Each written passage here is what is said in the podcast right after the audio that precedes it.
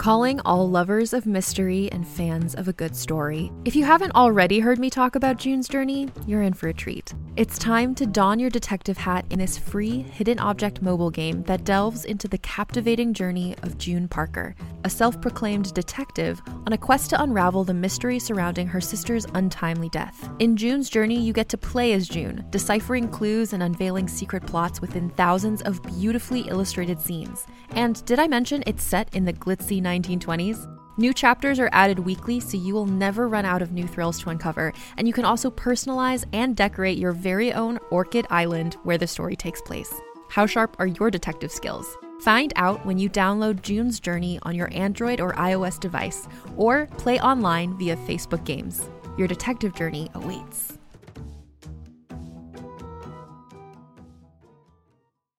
Greetings, adventurers. Today we're excited to introduce you to a new story Dark Dice, a horror podcast that blurs the line between actual play and audio drama, where the story is determined by the roll of the dice. Six adventurers embark on a journey into the ruinous domain of the Nameless God.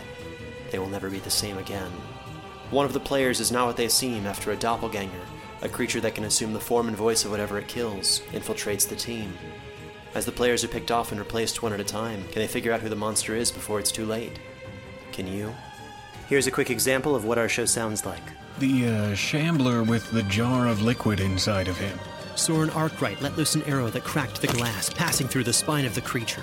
The shambler still managed to maintain its forward momentum, but stumbled as it eagerly tried to bite and swipe at Soren, landing near his feet.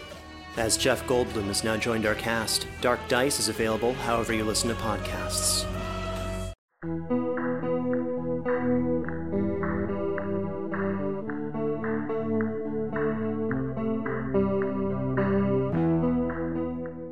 Welcome to the Nightmare Magazine Story Podcast. Enter freely and of your own will. Stay close as my muse, the medieval French demon Gobelin, and I lead you down into beautiful darkness. I am your humble host, Terence Taylor, one very much at home with the children of the night. In this episode, listen to The Arm Ouroboros by Adam Troy Castro. Copyright 2022 narrated by Stefan Rudnicki. Nightmare Magazine is edited by Wendy N. Wagner. Our podcast is produced by Skyboat Media. Adam Troy Castro made his first nonfiction sale to Spy Magazine in 1987. His 26 books to date include four Spider Man novels, three novels about his profoundly damaged far future murder investigator Andrea Cort, and six middle grade novels about the dimension spanning adventures of young Gustav Gloom. Adams' works have won the Philip K. Dick Award and the Seiun, and have been nominated for eight Nebulas, three Stokers, two Hugos, one World Fantasy Award, and many international awards. The audio collection My Wife Hates Time Travel and Other Stories from Skyboat Media features 13 hours of his fiction, including the new stories The Hour in Between and Big Stoop and the Buried Big Glowing Booger. His most recent collection is The Author's Wife versus the Giant Robot. Adam lives in Florida with a pair of chaotic paladin cats. It's time to descend the shadowy stair once more, to join me for a long look behind the everyday at what lies beyond. Have we got a nightmare for you?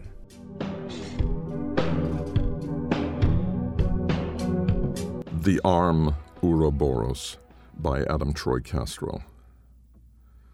I take the hammer in my right hand and raise it up over my head to bring down, screaming, against the left hand I have placed flat on the tabletop. My knuckles do not break. My skin does not tear. I do not scream in agony. Instead, my left hand flattens like soft rubber the imprint of the hammer's head clearly visible in what is supposed to be human flesh. The sight is worse than any pain could possibly be. I hammer my hand again and again after that, developing a rhythm, watching as the skin deforms, the boneless flesh spreads out, and the appendage I have always known becomes a flat sack, wider by many measures than it's always been a squashed sack of a thing that conforms to both the surface of the table and to the shape the hammer has demanded of it. I lift my arm and let the limp thing at the end of my wrist dangle, and still it does not hurt. Still it does not bleed. I put the hammer down and examine the rubbery mat that I have made of my hand, and I shake it, wincing at the smacking sound it makes as it flaps. It is not my hand, not really. But I have had this feeling for some days now. The revulsion for this thing that looked like my hand and felt like my hand, but yet was not my hand, was instead a stranger at the end of my wrist, a thing that had no business being there, and which I want gone. I do not know how it happened or when it happened. I am pretty sure that my right hand, the one that wielded the hammer, is still real. But after the results I have just experienced, I need to be sure. And so I cross the kitchen to my knife rack, where I have multiple blades that I've kept sharp enough for the efficient carving of meat. I use my right hand to pull out the most serrated, and I regard it with distinct unhappiness, realizing for the first time how difficult this next part of the experiment will be when I no longer have a left hand to manipulate it with but I still have options. And so I tuck the handle of that blade under my left armpit, closing my right fist around the serrated edge. My palm protests at the sharpness. I suspect that my right hand will respond properly to being cut. Under normal circumstances, this would be a stupid experiment, but parts of me are no longer flesh but are rather something else, and so I have to know for sure. I tighten my fist and then rip my hand as fast as I can. What I feel is what I should feel agony. What I see pour from my right hand is what should pour from it blood. And when I open that hand to assess the damage, I find what I should find a deep slash with whitening edges and a pulsing stream of scarlet that already paints the entire surface and shows no sign of relenting. I know what I have done is stupid, but it is also comforting. My right hand is a hand, if a mangled one. My left is something else, and it is infinitely more disturbing to me that it does not hurt than that my right hand does. I feel faint. I know that I should not have done what I just did. I do not understand the madness that made me. I should get on the phone somehow, call an ambulance, somehow get these problems dealt with somehow.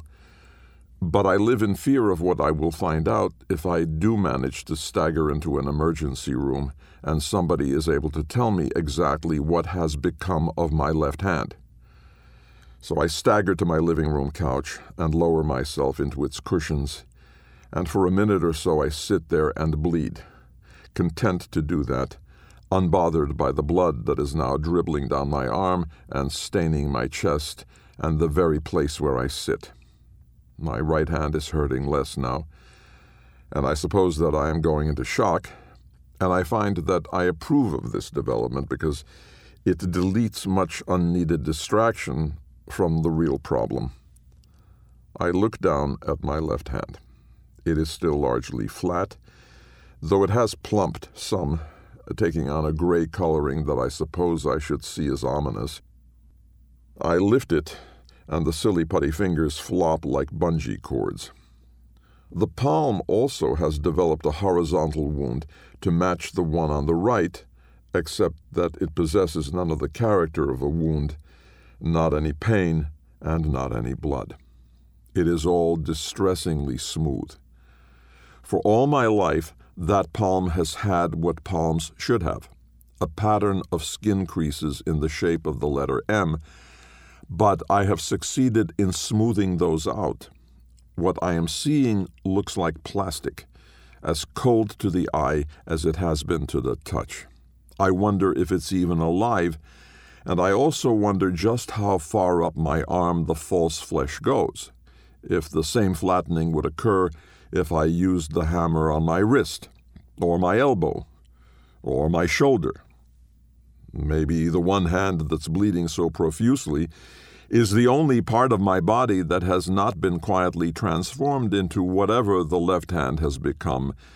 And maybe later, if I'm up to it, I will have to perform similar experiments on other parts of my body, like my feet or my face.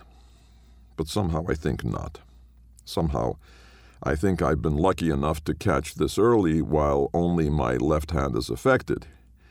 If I hadn't been on top of things, I might have ended up in real trouble. In the meantime, that left hand is still plumping.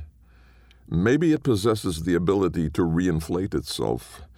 If not with the blood it doesn't have, then with air, the way a squeak toy does when released by a dog's jaw. Maybe it's actually an improvement on the hand I lost when it decided to take over, and maybe this will be convenient if the hand I've sliced is in some way irreparably damaged uh, by the slicing of tendons or whatnot. It might not be a bad thing to have a left hand that can reinflate itself after being hammered flat. But I rebel at that premise because it is still not my hand.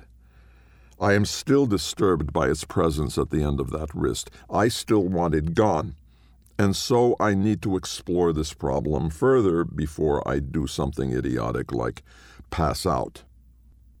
I extend my right index finger. It is sticky with blood, and as I peer at it closely, a discreet drop of that blood dangles from the tip, gathering enough substance to drop. The dangling droplet is bright red, and it shines with a little window pattern from the kitchen lights. It fascinates me, and for a moment I wait for the droplet to fall, but it appears unwilling to, and so I touch it to my tongue, tasting its sharp tang. I suck the blood off just to dry that finger a little bit. I pull it from between my pursed lips and close the rest of my fingers into as tight a fist as I can, leaving the index to probe with. And then I press it to the swelling flesh of my left hand. My right finger feels the touch. The flesh of my suspect left hand does not. It feels numbed, as if by Novocaine. Alien, the same way the side of my face felt when I had to have a wisdom tooth removed and the dentist made that whole side of my face as rubbery as a floor mat. My cheek had not felt like part of me. Whatever I'm touching now does not feel like part of me either. The skin depresses when I press harder, but I can only tell this because I am looking at it directly and not because I have any sense of it except from what I get from the probing finger. I shift to another spot, leaving a little blood mark, and try again, moving to the unnaturally smooth palm. One of the long flattened digits flops against the uninjured index, and it is exactly like being touched by a foreign object. I probe the wound that is not a wound. It closes on my finger. Its grip is tight. I cannot pull the finger free. My right finger is now embedded in my numb and rubbery left palm. I yank harder and this time feel resistance. A responding tug that represents my index finger being pulled further in. By the time I am even aware of it, the entire finger has been swallowed, and the substance of the left hand is now flush with the ravaged disaster that is my right. I yell and I get to my feet and I at this point discover what all people who have lost the use of limbs must discover that I rely on them more than I ever would have guessed just to steady myself. Already dizzy, I find myself overcorrecting and about to fall over. To avoid a potentially disastrous plunge, I respond to instinct and let my knees go limp and take some of the impact. I kneel, then I topple face first. I feel something break in my nose. I taste blood in the back of my throat. I roll over and face the ceiling, white and dusty, a previously unspotted strand of cobweb joining one rafter and one wall. I manage to raise my joined arms and see that the flattened left hand has proceeded further in its ambition to take in the bleeding right, that it has swallowed that limb past the wrist and is halfway to the elbow. The rubbery skin flexes like a python swallowing a cat, and my right arm sinks further into my suddenly carnivorous left. There is no possibility of getting to a hospital now because both my arms are useless now, except for those roles that their new paradigm has cast them in as something that eats and something that is eaten. The flattened fingers of my left hand twitch and start to writhe like subsidiary snakes. They grope like blind things, grab hold higher up my right arm, and start to constrict. The pressure is unbelievable. I understand that for my left hand to swallow more, the right must be reduced in size, something that can only be done by breaking the bones and making of them parts that can go down. I feel a violent lurch and feel the sting of blood in my eyes before I blink away the sting and see the white spear of bone protruding from the meat of my forearm. I try to scream and I suppose that what comes from my mouth qualifies as a scream, but it is not very loud.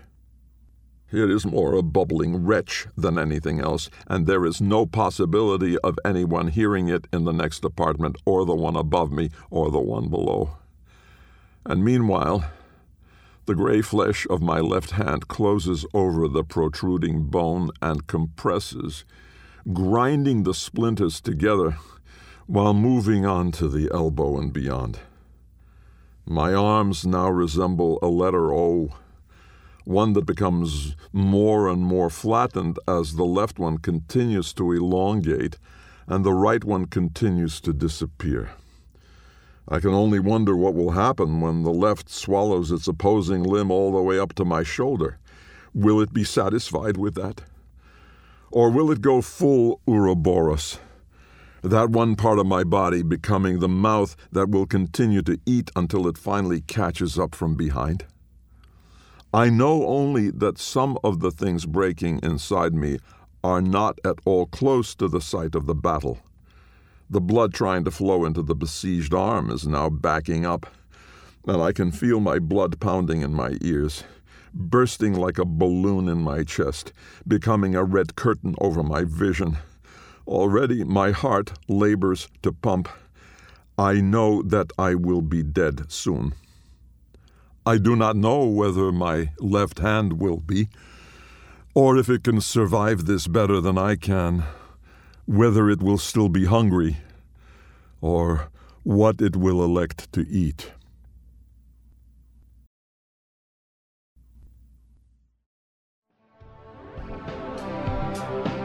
Welcome back. You've been listening to Stefan Rudnicki narrating The Arm Ouroboros by Adam Troy Castro. Stefan Rudnicki is a Grammy Award winning audiobook producer and an award winning narrator who has won several audio awards, as well as more than 25 Earphones Awards, and has been named one of AudioFile's Golden Voices. His director for this podcast was Allison Bell Buse. We hope you enjoyed this offering. If so, please Help spread the word by leaving a review or rating at iTunes or on the social media venue of your choice. For more new horror fiction of interest, see my quarterly review column, Read This, in Nightmare Magazine. Our editor is Wendy N. Wagner. The podcast is copyright 2022 by Adamant Press. We publish Nightmare Magazine in this podcast for free but please consider our many subscription options or recurring patronage at nightmare-magazine.com slash support dash subscribe. Skyboat Media, the most respected independent audio production team on the West Coast, produces the audio stories for this podcast. They are headed by the Audie and Grammy Award winning narrators Stefan Rudnicki and Gabrielle de Cuir. Be sure to check out their website at skyboatmedia.com. Post production was by Jim Freund, and our music was composed and performed by Jack Kincaid. Thanks for listening.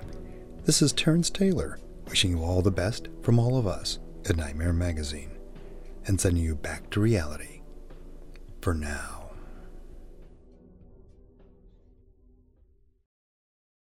Hey there, this is Justin Bartha. I made a funny new podcast, King of the Egg Cream. It has the greatest cast in the history of podcasts with actors like Lewis Black, I'm torn by my feelings for two women. Bobby Cannavale, You can eat it, or if someone hits you, you can put it on your cut. Melanie Lynskey, I wonder what these marvelous things are that look just like boiled chicken feet. Jason Ritter, I can break things and pick locks and kill people. Michael Stuhlbarg, The whole point is to inspire people that they should make themselves better. Ari Graynor, No, don't whet its appetite. What are you, an idiot? me, Justin Bartha, That's not just any egg cream, that's a Lemke's special. and all narrated by the hilarious Richard Kind. This is the story of Harry Dalowitz and how he rose from nothing to become New York's King of the Egg Cream.